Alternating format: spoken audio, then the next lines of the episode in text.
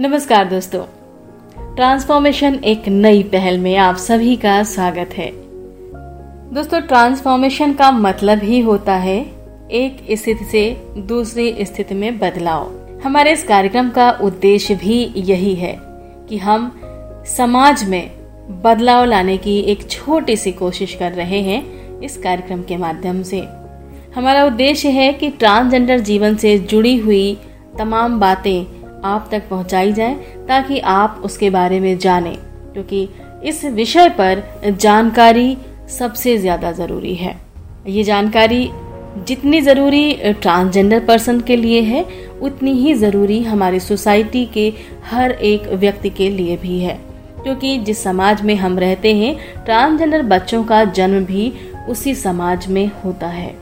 हम अक्सर देखते हैं कि ट्रांसजेंडर, किन्नर या इस तरह के लोग। हमारे समाज में जब अलग अलग जगहों पर हमें मिलते हैं, कोई सड़कों पर भीख मांगते, कोई नाचते, गाते, कोई सेक्स वर्कर के रूप में या या अन्य किसी संदिग्ध गतिविधियों में लिप्त तो हम समाज के ठेकेदार अक्सर ऐसे तमाम सवाल छोड़ जाते हैं कि जाने किस गंदी नाली के कीड़े हैं ये। लेकिन वो गंदी नाली है कहाँ?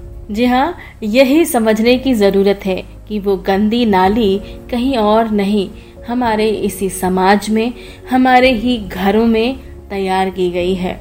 जहाँ पर हमने अपनी जानकारी के अभाव की वजह से अपनी संतानों को ऐसी स्थिति में आने को मजबूर किया है। कोई भी विकट परिस्थिति एक दिन में जन्म नहीं लेती है। ये परिस्थितियाँ धीरे धीरे धीरे धीरे अपना स्थान बनाती चली जाती हैं। आज हर तरफ़ लोग तंग दिखाई पड़ते हैं, नाराज़ दिखाई पड़ते हैं किन्नर समुदाय के व्यवहार से। वहीं पर दूसरी तरफ़ ट्रांसजेंडर, यानी ऐसे लोग जो अपनी आइडेंटिटी चेंज कर रहे होते हैं, सेक्स रीअसाइनमेंट सर्जरी कराने के लिए सोच रहे होते हैं या इसकी ज़रूरत वाकई होती है पर उन्हें जानकारी नहीं होती।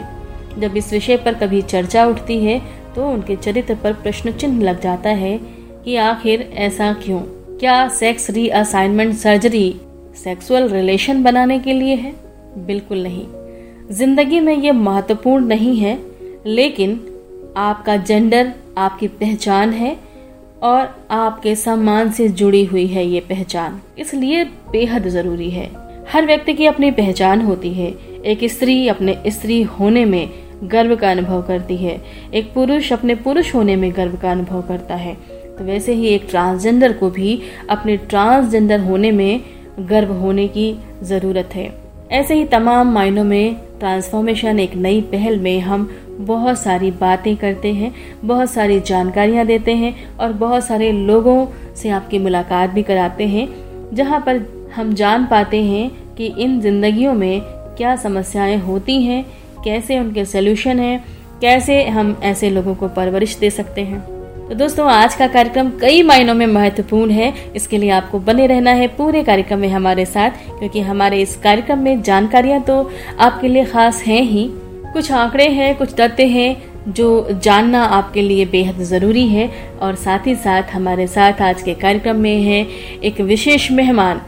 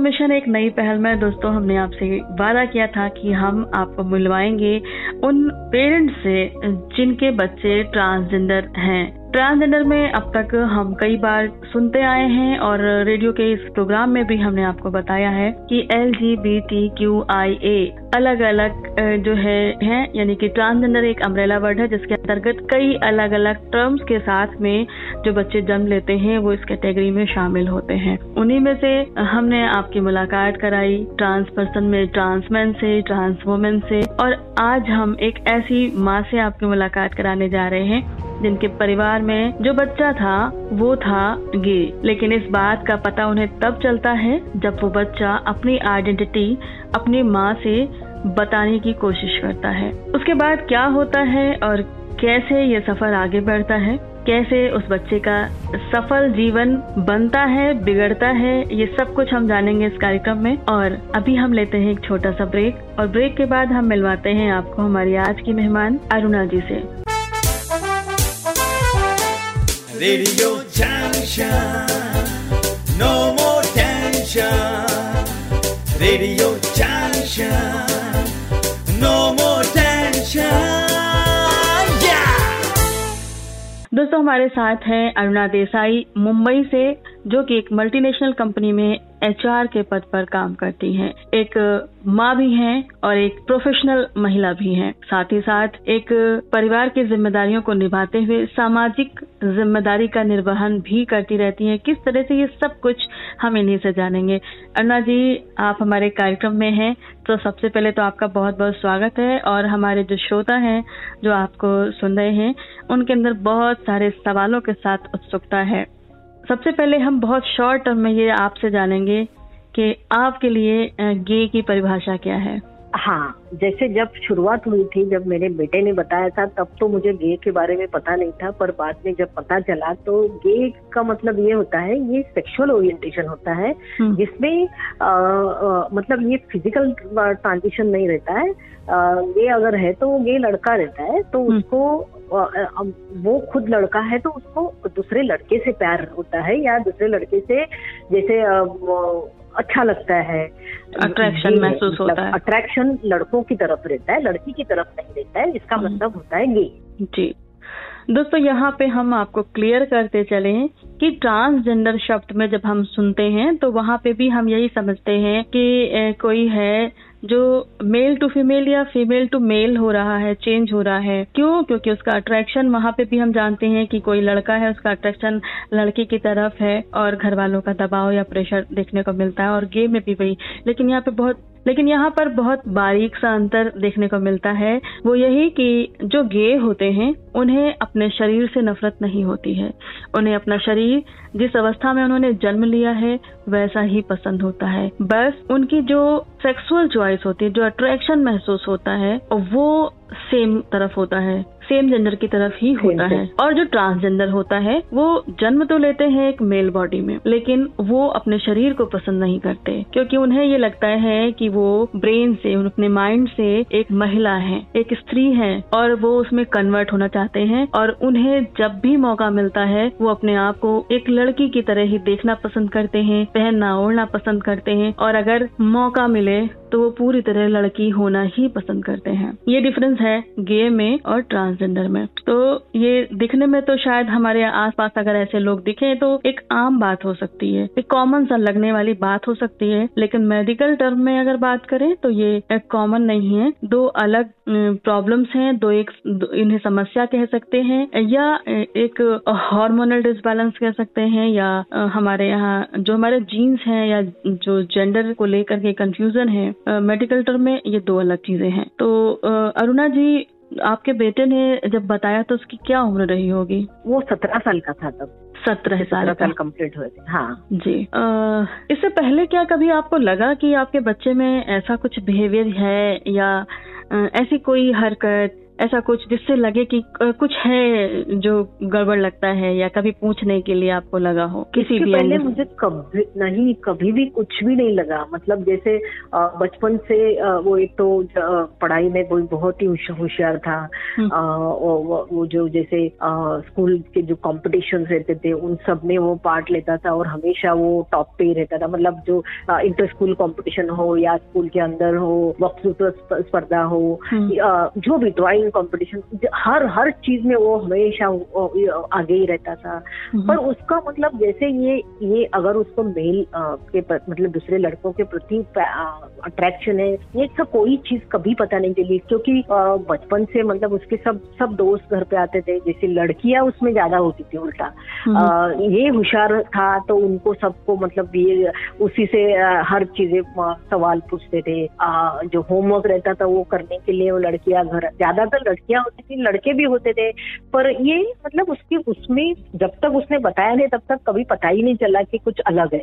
हम्म। यानी कि उसके व्यवहार में कोई था नहीं प्रॉब्लम तो ज़ाहिर सी बात है कि स्कूल से भी ऐसी कभी कोई शिकायत भी नहीं मिली होगी। और स्वाभाविक बात है कि आज के समय बच्चे कोविड एजुकेशन में होते हैं तो लड़के लड़कियाँ दोनों ही को दोस्त होते हैं। तो मैं समझ सकती हूँ ये चीज़ की ऐसी कोई शक की गुंजाइश नहीं मिली। तो जब अभिषेक ने आपको इस बारे में बताया तो इस चीज़ को आपको एक्सेप्ट करने में कितना समय लगा?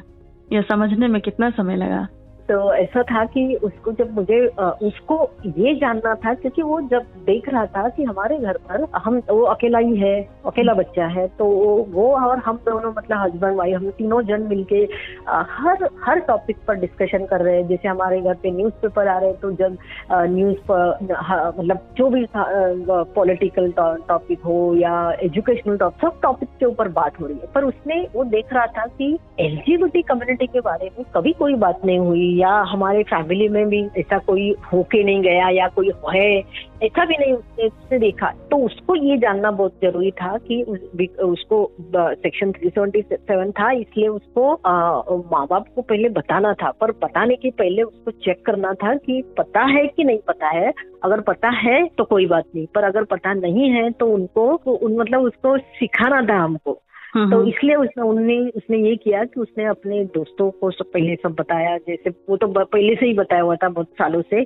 फिर बाद में जैसे कम्युनिटी फ्रेंड्स है उनको उनसे भी दोस्ती की सबको हम्म। बताया कि वो ये प्लान कर रहा है कि वो बता रहा है हाँ, तो फिर प्लानिंग सब हो गई। फिर उसका एक ना दोस्त ने क्या किया? मतलब प्लान के तहत ये था कि वो खुद ने मुझे बताया ना उसने उसके दोस्त ने मुझे आके बताया हम्म। कि एक लड़का है वो गे है और और इसको गे है करके उसके माँ बाप मतलब सताते हैं हम्म। मारते हैं उसको खाना नहीं देते हैं। हम्म। और इसे सब बताए तो फिर मैं, मैंने वो उस गे वर्ड उस वक्त पहली बार सुना। तो मैंने उसको उसके फ्रेंड को पूछा कि गे गे का मतलब क्या है? तो उसने मुझे बताया कि जैसे सिंपल इसमें कि गे का मतलब एक लड़का दूसरे लड़की से प्यार करता है लड़की से नहीं। तो जैसे मुझे बताया जैसे आप आप वुमन हो, हो तो आपको जैसे मेल से शादी करनी थी ना तो ये हिसाब से अगर इंडिया में रूल तो है नहीं पर अब होगा अगर लॉ अगर आए तो एक लड़का दूसरे लड़के से शादी कर। तो फिर मेरा रिएक्शन ये था कि हाँ तो क्या हुआ अगर एक लड़के को दूसरा लड़का पसंद है तो इसलिए कोई भी माँ ऐसा कैसे कर सकती है कि वो हम्म। खाना नहीं देती है मारती है और मतलब ये सब चीज़ें कैसे हो सकती है? मेरे लिए वो शॉक था जब हम्म। मैंने सुना तो। तो हम्म। उन बट उन लोगों को ये पता चल गया कि मुझे इस बारे में पता नहीं है। गे मतलब एलजीबीटी कम्युनिटी के बारे में पता नहीं है। जैसे गे ही नहीं पता तो इसका मतलब टोटल कम्युनिटी तो पता ही नहीं है। तो पर ये भी पता चला उनको कि पता नहीं होते हुए भी मेरा रिएक्शन बहुत ही कूल था। मतलब जैसे मैं गुस्सा नहीं हुई आ, ये उन, उनको जो जानना था वो जान ले हम्म। फिर ऐसा हुआ फिर मैंने ये सोचा कि अच्छा उसकी माँ माँ बाप उसको सताते हैं ये इतना सब हो रहा है तो फिर मैंने ये शुरू किया कि चलो इंटरनेट पे मैं ढूँढने का शुरू कर दिया वो जैसे वो उसका फ्रेंड तो मुझे रोज उसने पंद्रह दिन पहले दिए थे मुझे मैं डेट डिसाइड किया था उसके पहले पंद्रह दिन दिए कि मैं सीखू तब तक हम्म, हम्म। तो वो लोग भी मुझे सिखा रहे थे मतलब वही उसका फ्रेंड भी सिखा रहा था रोज एक एक नया नया टॉपिक जैसे कि लाइफ हम्म। के बारे में कुल मिला के कुल मिला हाँ कुल हाँ। मिला के हम ये हाँ। कह सकते हैं कि इन लोगों ने अपने दोस्तों की मदद से ही प्लान किया कि माँ तक कैसे ये मैसेज पहुंचाना है और कैसे उन्हें इस बारे में जानकारी देनी है कि वो इस चीज़ को समझ पाए और फिर हम फ्रंट पे आकर के बताएँ कि ये प्रॉब्लम किसी और की नहीं हमारी है। तो बच्चे ऐसा करते हैं कई बार माँ बाप का व्यूज़ जानना चाहते हैं कि बहुत अच्छा तरीका भी है मैं ये भी बिल्कुल। कई अच्छा बार कई बार हम भी ऐसा करते हैं कि जब हम किसी का व्यू जानना चाहते हैं तो हम एक उदाहरण या कोई स्टोरी बना के बोलते हैं किसी दूसरे के बाद बताते हैं कि हमने आपसे कहा था ये प्रॉब्लम मेरी है। तो खैर ये बच्चों का ही नहीं ये हम सभी का समाज में हम लोग करते हैं ऐसा बहुत बार। बच्चों ने किया तो कोई बात नहीं गलत नहीं किया सही हम ही लोगों से सीखा है। लेकिन अरुणा जी आपने एक्सेप्ट कर लिया आपका इकलौता बेटा था मुंबई के कल्चर में है आप, एक एजुकेट फैमिली से हैं आप, और आपने बहुत आसानी से अपने परिवार को भी इस बारे में डिस्कस करके मैनेज कर लिया। यहाँ पे क्या है कि जब गे बच्चा होता है जो कि सोसाइटी में आप भी समझती हैं, उसके लुक में, उसके चाल ढाल में कोई प्रॉब्लम नहीं आती है तो एक्सेप्टेंस मिल जाती है। और रही बात सिर्फ़ एक रिलेशन की, एक प्यार की या एक पार्टनर की तो यहाँ पे ये ये बहुत ही पर्सनल इशू होता है, हमारी ज़िंदगी की प्राइवेसी की बात होती है तो हमारे घर में रह करके एडजस्ट हो जाती है। हालाँकि एक्सेप्ट करना मुश्किल है, लेकिन फिर भी जब बात आती है तो हम झेलते हैं प्रॉब्लम तो हम एक्सेप्ट भी करते हैं, वरना कोई भी प्रॉब्लम कोई झेलना नहीं चाहता। ऐसे हमारी, चूँकि ट्रांसजेंडर की भी हम बात करते हैं तो ट्रांसजेंडर बच्चों के साथ भी है। ये समस्या और उनके साथ समस्या बहुत बड़ी हो जाती है, क्योंकि उनका ट्रांसफॉर्मेशन मेल टू फीमेल या फीमेल टू मेल हो रहा होता है कि जो जन्म लिया है, उससे ठीक आचरण व्यवहार बिल्कुल विपरीत होता है। तो मैं आज चूँकि आप एक पेरेंट के रूप में हमारे साथ जुड़ रही हैं, मैं सबसे जो इम्पोर्टेंट मैसेज है, वो आपसे जानना चाहती हूँ कि ऐसे सिचुएशन में आज तमाम पेरेंट्स ऐसे बच्चों को तिरस्कृत कर देते हैं इंसल्ट करते हैं या बहुत से पेरेंट्स ऐसे भी हैं जो मजबूर करते हैं शादी ब्याह के मसलों में और तमाम चीज़ों में। जबकि संवैधानिक तौर पे अगर देखें कि अगर किसी के साथ धोखे से शादी की जाए तो ये अपराध है। और पेरेंट्स छुपाते हैं इन बातों को ट्रांसजेंडर बच्चे की शादी किसी लड़की से करा देते हैं या किसी लड़के से कराते हैं। ऐसे में बच्चों के पास एक विकल्प बचता है। या तो घर छोड़ के भाग जाए सुसाइड कर लें या वो डिप्रेशन में चले जाते हैं। और सही है। एक और हाँ हमारे तो सही लेकिन किसी और एक बच्चे की ज़िंदगी भी वहाँ पे दांव पर लग जाती हम्म। है।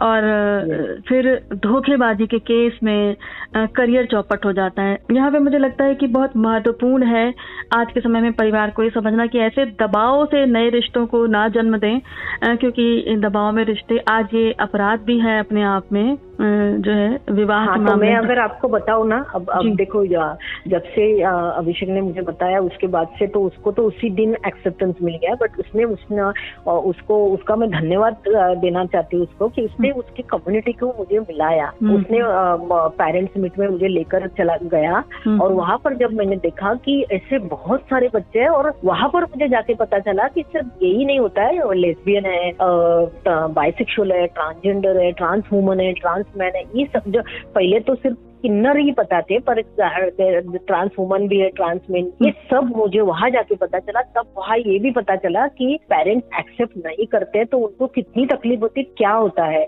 मतलब तब से 2008 से लेके अब तक मैंने हज़ारों पेरेंट्स से बात किए बच्चों से बात किए बच्चे रीच आउट करते हैं तो हम्म। जिसमें ये ऐसे केसेस बहुत सारे हैं जो आपने अभी बोले कि पेरेंट्स उनकी ज़बरदस्ती उनको पता होते हुए उनको बोलते चुप रहो और ज़बरदस्ती उनकी शादी कर देते हैं हम्म। जैसे अगर गे लड़का है और उसकी शादी कोई लड़की से कर देते हैं और उन मतलब यहाँ पर उनको पता है पर वहाँ पर वो उनको अंधेरे में चुपचाप से कर देते हैं बट उनको ये नहीं समझ में आता है जब प्रैक्टिकली उनका जो रिलेशन आएगा तो वो हो नहीं पाएगा ना क्योंकि वो लड़का गे है उसका कोई अट्रैक्शन हम्म। ही नहीं है लड़की की तरफ़ हम्म। तो धीरे धीरे वो लड़की को जब पता चलता है तो वो अगर कोई लड़की थोड़ी समझदार रहे अगर तो ठीक है बट नहीं तो ना ऐसे केसेस हुए हैं कि वो लड़की ने फैमिली के ऊपर और लड़के के ऊपर केस किया।, केस किया है और उसका केस चल रहा है तो पेरेंट्स ने क्या किया वो लड़के को डिप्रेशन में डाल दिया हम्म। और लड़की तो अलग से उसको सता रही है वो पेरेंट्स सता रहे हैं प्लस ये केस चल रहा है हम्म। तो इतने ज़्यादा उनका मेंटल मेंटल इतना मेंटल हेल्थ इतना प्रॉब्लम की कोई कोई लोग फिर सुसाइड के बारे में सोचते हैं और फिर सुसाइड हम्म। के बारे में जब सोचते हैं तो हमको अगर पता चलता है तो हम लोग उनको उसमें से बचा लेते हैं। पर ये जो है ना मतलब पेरेंट्स अपनी जीत के लिए उनकी खुशी देखते नहीं है क्योंकि हम्म। उन्होंने बहुत सारे एक्सपेक्टेशंस रखे हैं ड्रीम्स रखे हैं उनके बारे में। इसलिए ऐसा करते अगर एक बार बच्चे की खुशी एक पार्टनर के तौर पे अगर छोड़ भी दें तो ज़िंदगी जीने के लिए सिर्फ़ यही एक महत्वपूर्ण चीज़ नहीं है। आपका करियर आपने जो एजुकेशन करके पढ़ाई करके जो करियर बनाने की कोशिश की है क्योंकि आज का जो ट्रांसजेंडर बच्चा है वो एलजीबीटी कम्युनिटी से हो या किसी भी कम्युनिटी से वो मांगना नाचना गाना उस कैटेगरी में नहीं जाना चाहता है। वो चाहता है कि वो एजुकेट होके एक सम्मानजनक ज़िंदगी जिए। और ऐसे सिचुएशन में अगर ये ये जो मसला है शादी वाला परिवार वाले छुपा करके चाहे बच्चे ट्रांसफॉर्मेशन में हैं जो अब तो जो क्योंकि अवेयरनेस काफ़ी है तमाम बच्चों में तो वो अपने आप डॉक्टर की तरफ़ रुख कर रहे हैं HRT ले रहे हैं कुछ तमाम हम्म। चोरी से ले रहे हैं एच हार्मोन थेरेपी पर कई बार हम्म। ऐसे भी बच्चे हैं जो परिवार में रहने के उसमें मोह में माँ बाप को न छोड़ने के मोह में बड़ी असमंजस की स्थिति में होते हैं रहते वो लड़कों की तरह हैं पर मन से स्त्री हैं और वहाँ पर जब शादी होती है तो उनका करियर चौपट हो जाता है कि वो ऐसी स्टेज पे है या तो ज़िंदगी खत्म कर लें और अगर जीने के लिए घर से भी निकाल दिया समाज भी निकाल दिया केस चल रहा है और उसके बाद फिर बचा तो बस एक रास्ता बच जाता है कि वो किन्नर बन जाए किसी गुरु के चेले चेले बन जाए ताकि कम से कम मांग खा करके जीवन यापन हो सके अगर बचे तो ऐसे तो ये जो हाँ। स्थिति पैदा होती है ये बहुत खतरनाक है और आज आप जैसे लोग हमारे कार्यक्रम में जुड़ रहे इसका मकसद भी यही है कि तमाम पेरेंट्स इस चीज़ को सुने और समझें इस चीज़ को कि अब बहुत बड़ी भूमिका है हमारे समाज की और परिवारों की कि अब हर चीज़ में कानून का दायरा सुनिश्चित है और कानून के दायरे में उसे हमें समझना होगा और हम अपराध ना करें।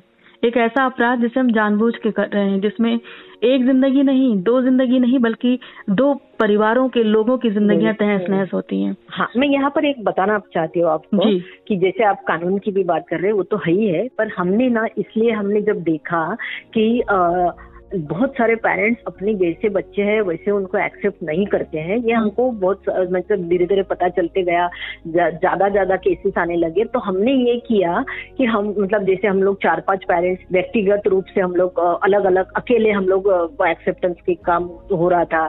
जैसे बच्चे बताते थे हमको। तो हमने क्या किया हम साथ में आए और हम्म। हमने एक ग्रुप बना लिया जैसे व्हाट्सएप ग्रुप बना लिया हम्म। उसके बाद हमने फॉर्मली जैसे बड़ा मतलब जैसे दस जन फिर बाद में आ गए 2017 में हमने एक पेरेंट्स का ग्रुप बना लिया जो जो एलिजिबिलिटी क्यू आए बच्चों के पेरेंट्स हम लोग साथ में आए और हमने मिलके एक ग्रुप बनाया उसका नाम है स्वीकार दी रेनबो पेरेंट्स। मतलब स्वीकार का मतलब ही आपको पता है कि जो एक्सेप्टेंस है।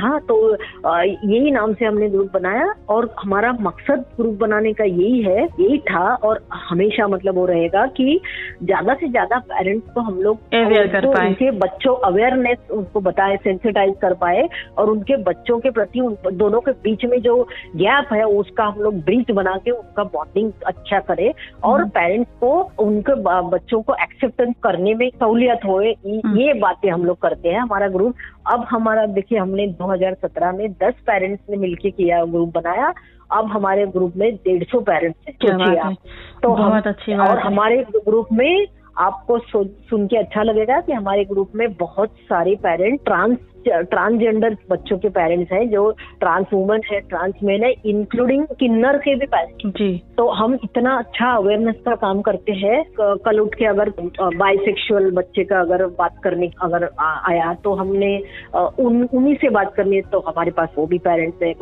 जैसे हर पेरेंट है कि बच्चों के पेरेंट्स है लेस्बियन है बाइसेक्सुअल है पैन सेक्सुअल है ट्रांस मैन है ट्रांस वुमेन है नॉन बाइनरी है जेंडर न्यूट्रल अलग अलग सभी बच्चों के पेरेंट्स हमारे ग्रुप में हैं। और हमारा ग्रुप ये जो है सिर्फ़ इंडिया का नहीं है मतलब हमारा ग्लोबली जैसे इंडियन पेरेंट हर जो कंट्री में रहते हैं जैसे यूएस से है ऑस्ट्रेलिया से है दुबई से है यूके से है मतलब हर बहुत सारी कंट्रीज़ से पेरेंट जो इंडियन पेरेंट्स रहते हैं वो सब हमारे ग्रुप में है। एंड इंडिया से तो multi cities multi state like Delhi से लेके हमारा ग्रुप एक दिल्ली में भी है फिर हैदराबाद बैंगलोर तो हर जगह से पेरेंट्स है तो इसका मतलब ये हुआ कि हर लैंग्वेज स्पीकिंग पेरेंट्स तो अगर किसी को कोई पर्टिकुलर लैंग्वेज ही समझ में आती है अलग दूसरी भाषा नहीं अगर इंग्लिश नहीं आती या हिंदी नहीं आती है वही एक तो हर हर लैंग्वेज स्पीकिंग पेरेंट्स हमारे ग्रुप में है। तो ये हर तरह से ये ग्रुप ना ये काम करता है कि पेरेंट्स को कंफर्टेबल करे। अनुरा जी सबसे अच्छी बात जानती हैं क्या लगी हमें? वो ये कि आपने ना सिर्फ़ अपने बच्चे को समझा बल्कि ऐसे हर बच्चे की प्रॉब्लम को समझा और आप लोग पेरेंट्स मिलकर जो यूनिटी में आ करके एक जगह इकट्ठे होकर के आप लोग जो अवेयरनेस का काम कर रहे हैं, ये बहुत अच्छा काम है। और इस काम में आप पेरेंट्स के साथ एक नाम और जोड़ सकते हैं, वो है radio junction no more tension क्योंकि हमारा उद्देश्य है यही कि हम सोसाइटी में अवेयरनेस लेके आए और हर विषय पर अवेयरनेस हो तो फिर ट्रांसजेंडर पे क्यों नहीं? इसलिए हमारा फोकस ट्रांसजेंडर को लेके है और रेडियो जंक्शन समर्पित है ट्रांसजेंडर्स को और उनके हुनर को उनके टैलेंट को। इस तरीके से हम कोशिश कर रहे हैं कि हम एक इंटरटेनमेंट के साथ लोगों के साथ जुड़े और जुड़ने के साथ साथ बहुत ही प्यार से धीरे धीरे उनके दोस्त बनते चले जाएँ, मिल जाएँ, घुल जाएँ और जब सामने हो तो कोई अंतर महसूस ना हो। लोगों को ये ना लगे कि ये आवाज़ तो बड़ी अजीब सी हमें सुनाई पड़ रही है। आदत बन जाए लोगों को सुनने की और बात करने की। तो ये कोशिश हमारी रेडियो अच्छा कर रहे हैं आप। आप जी। बहुत अच्छा काम कर रहे हैं। मैं इसलिए आपकी तारीफ़ करती हूँ। जी तो बस आप जैसे पेरेंट्स की हमें ज़रूरत है और हम चाहेंगे कि चलते चलते आप जो मैसेज देना चाहती हैं हमारे इस कार्यक्रम के माध्यम से वो ज़रूर दें। हाँ मैं ये बताना चाहती हूँ खास करके पेरेंट्स को कि बच्चे को मतलब ये किसी के हाथ में नहीं रहता है कि वो बच्चा जैसे जैसे फॉर एग्ज़ाम्पल बच्चे के तो हाथ में ये भी नहीं रहता है कि वो पैदा मतलब जन्म लू। ये तो पेरेंट्स सोचते हैं कि बच्चे को जन्म देना। बच्चे को ये भी नहीं पता होता है कि वो जन्म ले रहा है फिर वो कौन से घर में ले रहा है। तो ये कैसे पता होगा कि वो हेट्रोसेक्सुअल पैदा हो या एलिजिबिलिटी है? ये तो हमने पैदा किया है ना? तो ये बहुत सारे पेरेंट्स जो बोलते हैं कि ये चॉइस है आप गे हो गए आप ट्रांस हो गए तो आपको शर्मिंदा किया है। तो आप ये कैसे हो सकता है? आपने खुद ने जिन जिन बच्चों को जन्म दिया उनके ऊपर आप शर्मिंदा कैसे हो सकते हो? हम्म। आप इसका मतलब आप खुद के ऊपर शर्मिंदा हो रहे हैं। ये आपकी पैदाइश है तो इसलिए ये मत कीजिए। आप आ, मैं ये बोल रही हूँ कि एक्सेप्टेंस सबसे इजी है। आपको आ, आपके खुद के बच्चे हैं तो उनको एक्सेप्ट अलग से एक्सेप्टेंस क्या होता है? आपने जब पैदा किया है तभी से वो एक्सेप्टेंस होना ज़रूरी है। तो आप उनको समझिए ना कि उनका मतलब आप आपने अब तक जो जैसे मतलब इतने सालों से आपको अगर ये पता है सिर्फ़ हेट्रोसेक्सुअलिटी होती है तो ऐसा नहीं है। उसमें मतलब थोड़ा आपका नॉलेज नहीं है तो उसको आपको अनलर्न करना पड़ेगा और आपके बच्चों आपके बच्चे आपके सबसे बड़े टीचर है तो आप उनका सुनिए। मैं आपको बताती हूँ दो प्रकार के पेरेंट्स होते हैं। एक तो को बच्चों के ऊपर सोसाइटी को रखते हैं और दूसरे होते हैं कि अपने बच्चों को सबसे ऊपर रखते हैं। तो आप उस तरह के पेरेंट हो कि आपके बच्चे को ऊपर रखिए और उनके साथ आपके आपको ऐसा अगर लगता है कि आपने सब आपने जो सपने देखे थे वो टूट गए तो ऐसा नहीं है। आप अभी नए सपने आपके बच्चों के साथ आ, आपके बच्चे अगर आपको बोलते हैं वो ट्रांस वुमन है या ट्रांस मैन है तो कोई बात नहीं आप उनको आप अगर आज तक हम आपका आपका लड़का था तो कल से लड़की हो गई तो आपका ही बच्चा है ना? तो आप उनके साथ मिलके नए सपने देखिए। और उनके साथ आप जब उनको सपोर्ट करोगे तो वो इतना अच्छा फ्लरिश करेंगे कि आप मतलब देखिए हमारे हमारे स्वीकार ग्रुप में आके देखिए कि सब पेरेंट्स ने एक्सेप्ट करने के बाद वो बच्चे क्या क्या बनते हैं। वो इंजीनियर है डॉक्टर है। बहुत ही अच्छा पढ़ लिख कर अच्छा नौकरी या मतलब उनका बिज़नेस उसका अच्छा सब कर रहे हैं। तो ये मत सोचिए कि अगर वो हेट्रोसेक्सुअल नहीं है तो वो सफल नहीं है। वो बहुत ज़्यादा सफल है। ये आप याद रखिए।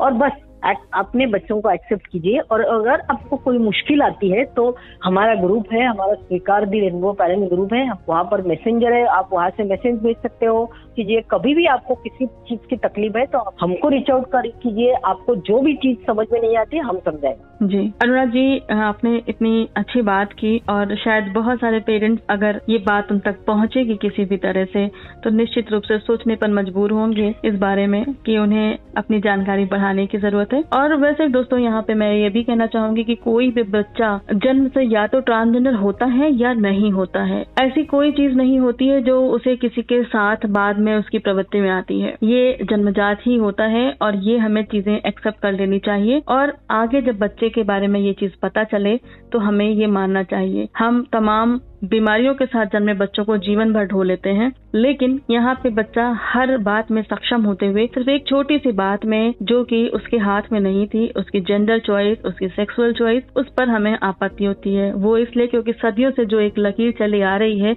ये थोड़ा सा उससे अलग होती है। और ये भी नहीं कह सकते कि पूरी तरह से अलग है। दरअसल, हमने अपने जीवन में कितने दशक जाने। वही दशक के बारे में हम जानते हैं, जो हम जी रहे हैं। उससे पीछे का, बहुत पीछे की क्या सिचुएशन थी वो हमने देखा ही नहीं है।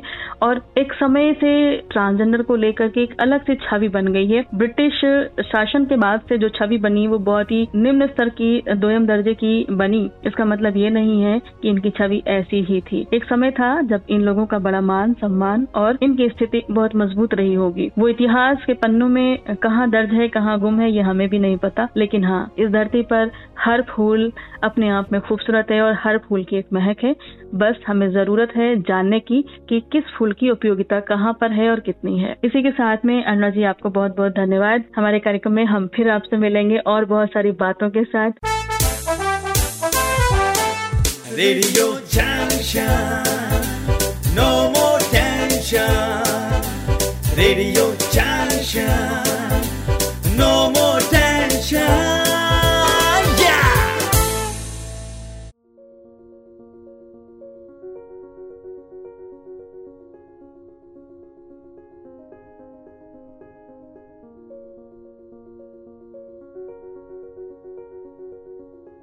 transgender हो या एल कम्युनिटी से बच्चे हों। महत्वपूर्ण ये नहीं है कि किस पक्ष का हम समर्थन करते हैं और किसका नहीं, लेकिन महत्वपूर्ण ये है कि जितने भी पक्ष हैं, क्या उनके बारे में हमें जानकारी है या नहीं है। ज़िंदगी के संघर्ष में, ज़िंदगी की तमाम चुनौतियों में, भागम भाग भरी ज़िंदगी में हम सभी तनाव से ग्रस्त होते हैं, अवसाद में आते हैं और उसके निराकरण के लिए प्रयास करते हैं। कई बार सफल होते हैं, कई बार असफल होते हैं। लेकिन जब ज़िंदगी जीने का जो अधिकार है, हमारे जो मूल्य हैं, हमें उनसे ही विमुख होना पड़े, हमें समाज में स्वीकृति न मिले ऐसी स्थिति में मनोदशा का स्थिर न होना आम बात है। और इस बात का एहसास हम कुछ घटनाओं के माध्यम से आपको कराने जा रहे हैं। दोस्तों, जून 2020 में उत्तर प्रदेश के बरेली ज़िले में 16 साल के एक लड़के ने आत्महत्या कर ली। उसने अपने सुसाइड नोट में पिता से माफ़ी मांगते हुए ये लिखा था कि उसकी लड़कियों की तरह शक्ल थी और लोग इस बात पर उसका मज़ाक उड़ाते थे। यहाँ तक कि उसने खुद को किन्नर समझना भी शुरू कर दिया था। अब ये बच्चा निम्न मध्यम वर्ग का था, लेकिन इस बच्चे की जान किसी आर्थिक संकट ने नहीं, बल्कि समाज के बेरहम रवैये ने ली थी। उसके पिता ने भी ये बताया कि रिश्तेदार, स्कूल के साथी और पड़ोसी उसकी लैंगिक पहचान, यानी जेंडर आइडेंटिटी पर सवाल करते थे और उसका मज़ाक उड़ाते थे। अपने घर का दुलारा लड़का जेंडर आइडेंटिटी का शिकार हुआ और उसी मानसिक तनाव में दुनिया से चला गया। लेकिन लिंग तय करने का हक क्या इंसान समाज को देता है, ये प्रश्न अपने आप में महत्वपूर्ण है। और ये सुसाइड केस सिर्फ़ बरेली का इकलौता केस नहीं है, ऐसे हज़ारों गुमनाम आत्महत्याएँ हमारे समाज में, सोसाइटी में इसी समस्या के चलते होती हैं। दोस्तों, आत्महत्या एक बड़ी पेचीदा स्थिति होती है, जिसमें शारीरिक और मानसिक समेत कई और कारण जिम्मेदार होते हैं। ऐसे बहुत सारे ट्रांसजेंडर हैं जो ये कहते हैं कि आत्महत्या का ख्याल कई बार आता है, क्योंकि समाज आज भी ट्रांसजेंडर यानी पारलैंगिक लोगों को स्वीकार नहीं करता है। पारलैंगिक या ट्रांसजेंडर, ऐसे लोगों को समाज में हमेशा भेदभाव का सामना करना पड़ता है और करीब 12 या 13 साल की उम्र से ही ये भेदभाव शुरू हो जाता है। जब बच्चे किशोरावस्था में पहुँचने शुरू होते हैं और जब सबसे ज़्यादा ज़रूरत होती है उन्हें एक अच्छी पेरेंटिंग की, ठीक उसी समय में उनके घर में ही भेदभाव शुरू हो जाता है और उनका मनोबल वहीं से गिरना शुरू होता है। अक्सर इसी उम्र में ये बच्चे घर से भाग भी जाते हैं और बाहरी दुनिया का बुरा बर्ताव, हिंसा और घर वालों की अनदेखी इनके मानसिक स्वास्थ्य पे गहरा असर डालते हैं। आज संवैधानिक अधिकार मिल चुके हैं, उसके बावजूद स्थिति ये है कि समुदाय में इनके लिए स्कूल, कॉलेज से लेकर स्वास्थ्य सुविधाओं, सार्वजनिक स्थलों पर खरीदारी किराए पर मकान लेना, सार्वजनिक शौचालयों का इस्तेमाल, नौकरियों और नागरिक के तौर पर ज़रूरी दस्तावेज़ लेने का इन्हें हकदार नहीं माना जाता है। ऐसी बहुत सारी समस्याएँ हैं जो आम जीवन में ज़रूरी है, लेकिन इन्हें नहीं मिल पाती हैं। तो ज़ाहिर सी बात है कि ये आत्महत्याएँ ऐसे ही बढ़ती जाती हैं। 2011 की जनगणना की अगर बात करें तो देश में कुल आबादी में ऐसे लोगों की संख्या जो है करीब चार लाख सतासी हज़ार आठ सौ तीन है, जिसमें छह साल से कम उम्र के बच्चों की जो आबादी है, वो है चौवन हज़ार आठ सौ चौवन। और देश की चार लाख से पार की ट्रांसजेंडर आबादी में आम आबादी की तुलना में आत्महत्या की दर और आत्महत्या की कोशिश की दर सबसे ज़्यादा है। मोटे मोटे तौर पे अगर कहें कि आम लोगों की तुलना में ट्रांसजेंडर लोगों का जो औसत है आत्महत्या करने की दर का या आत्महत्या की कोशिश करने की दर का तो वो इनमें ज़्यादा है। दोस्तों, ये तो थी जानकारी आत्महत्या की दर की। इस बारे में भी हम और भी बहुत सारी बातें करने वाले हैं, लेकिन एक फरमाइश आई हुई है ट्रांसजेंडर पूजा की, जिसे हम अपने कार्यक्रम में शामिल कर लेते हैं। उसके बाद कार्यक्रम में आगे हम और भी बात करते हैं। एंजॉय करिए ये खूबसूरत सा ट्रैक पूजा जी की पसंद का।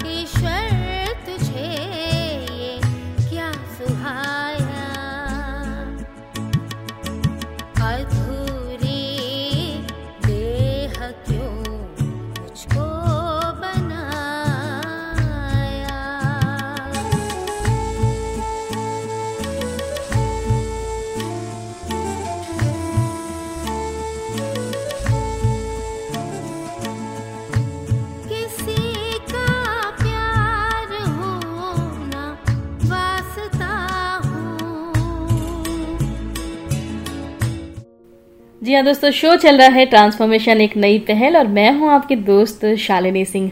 हम बात कर रहे थे आत्महत्या दर की। दोस्तों 2012 में द सॉफ्ट कॉपी पब्लिकेशन में एक आर्टिकल छपा था transgender suicide rate continue to rise इस नाम से। इस लेख में बताया गया कि भारत में ट्रांसजेंडर की आत्महत्या की दर, कुल आत्महत्याओं की दर की करीब 31 फ़ीसदी है। जिसमें अपने 20वें जन्मदिन से पहले तकरीबन 50 प्रतिशत ट्रांसजेंडर आत्महत्या की कोशिश कर चुके होते हैं। हालाँकि ट्रांसजेंडर आबादी को लेकर किसी भी आंकड़े को पैमाना बनाना सही नहीं है, क्योंकि इस दिशा में सही तथ्यों और आंकड़ों की खासी कमी देखी जाती है। लेकिन फिर भी ये मोटे मोटे जो आंकड़े हैं, ये अपने आप में चौंकाने वाले हैं। और ये हमें मजबूर करते हैं कि हमें इस दिशा में जागरूक होने की ज़रूरत है, इस दिशा में हमें काम करने की ज़रूरत है और इस दिशा में हमें अपने अनुभव साझा करने की ज़रूरत है। दोस्तों, चूँकि आज हम बात कर रहे हैं आत्महत्या जैसे मुद्दे पर तो इस बारे में जो वजह है, जैसा कि हमने इंटरव्यू में भी सुना कि पेरेंट्स की स्वीकृति माता पिता की स्वीकृति बहुत ज़रूरी है, परिवार की स्वीकृति है तो एक बार समाज की बातों से लड़ा जा सकता है। लेकिन जब एक बच्चे का साथ माता पिता छोड़ देते हैं और उस उम्र में जब उसे सबसे ज़्यादा सपोर्ट की, समझे जाने की ज़रूरत होती है। ऐसी स्थिति में ज़ाहिर तौर पर उसकी मनोदशा सामान्य नहीं रह जाती। और जब वो समाज में भटकता है तो उस स्थिति में उसके साथ हर तरफ़ व्यवहार जो होता है, वो बुरा होता है।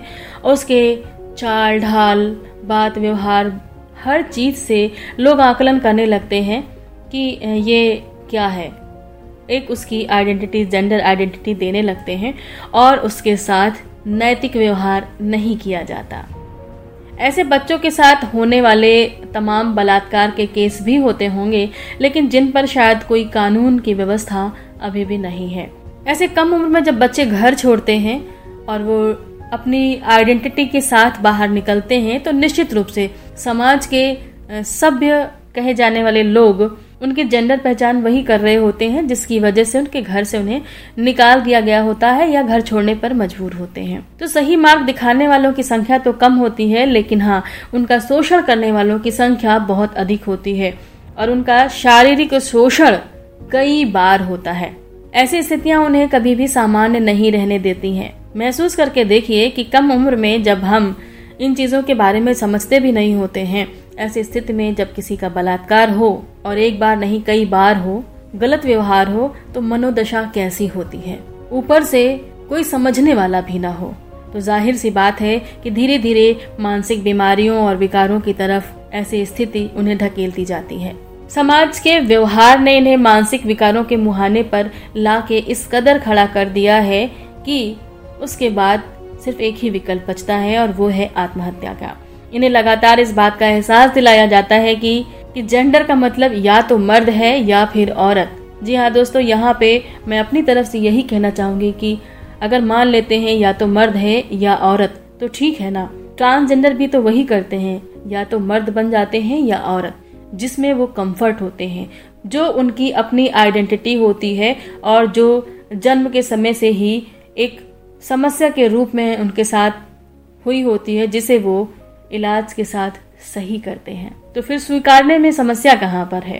प्रश्न ये है। दोस्तों, यूँ तो प्रश्न बहुत सारे हैं अभी भी, और ये प्रश्नों के उत्तर कब मिलेंगे, ये भी अपने आप में बड़ा सवाल है। लेकिन मिलेंगे ज़रूर यदि आप और हम सभी मिलकर के साझा प्रयास करेंगे तो इन सवालों के जवाब भी मिलेंगे और इन समस्याओं के हल भी निकलेंगे।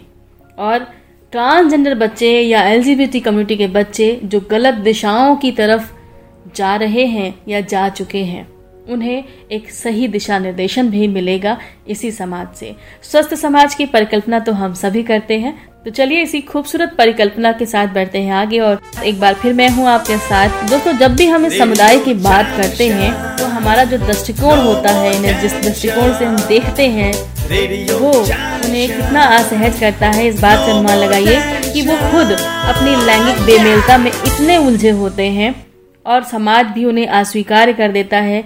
ऐसी स्थिति में उनकी मानसिक स्थिति बहुत बुरी होती है।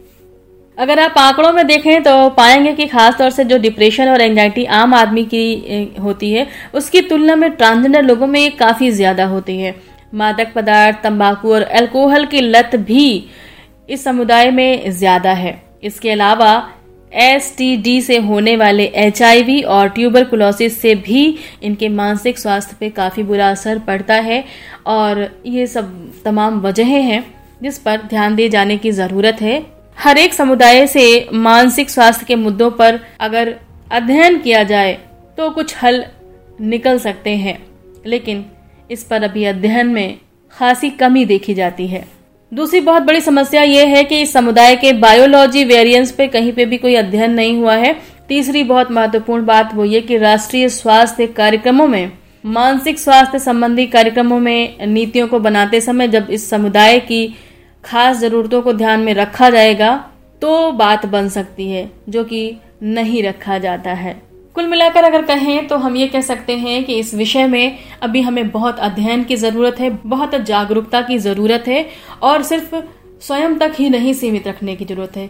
उसे हमें लोगों तक शेयर करने की ज़रूरत भी है। उम्मीद करती हूँ कि आप जो भी जानकारियाँ यहाँ से जानते होंगे, अपने लोगों में ज़रूर साझा करते होंगे और नहीं करते हैं तो इन जानकारियों को लोगों तक साझा करें और जाने कि क्या होता है ट्रांसजेंडर, क्या होता है एलजीबीटी। इन सभी शब्दों के मायने, इन सभी शब्दों के अंतर, इन सभी समूहों के लोगों की समस्याओं को जब हम जानेंगे, तभी उसके सही निराकरण निकाल पाएँगे। और चलते चलते बस मैं इतना ही कहना चाहूँगी कि जो चीज़ जैसी दिखती है, ज़रूरी नहीं है कि वैसी हो। कई बार कीचड़ में लिपटी हुई हर चीज़ गंदी ही नहीं होती। कीचड़ में कमल भी खिलता है और वहीं पर हर चमकती चीज़ सोना नहीं होती।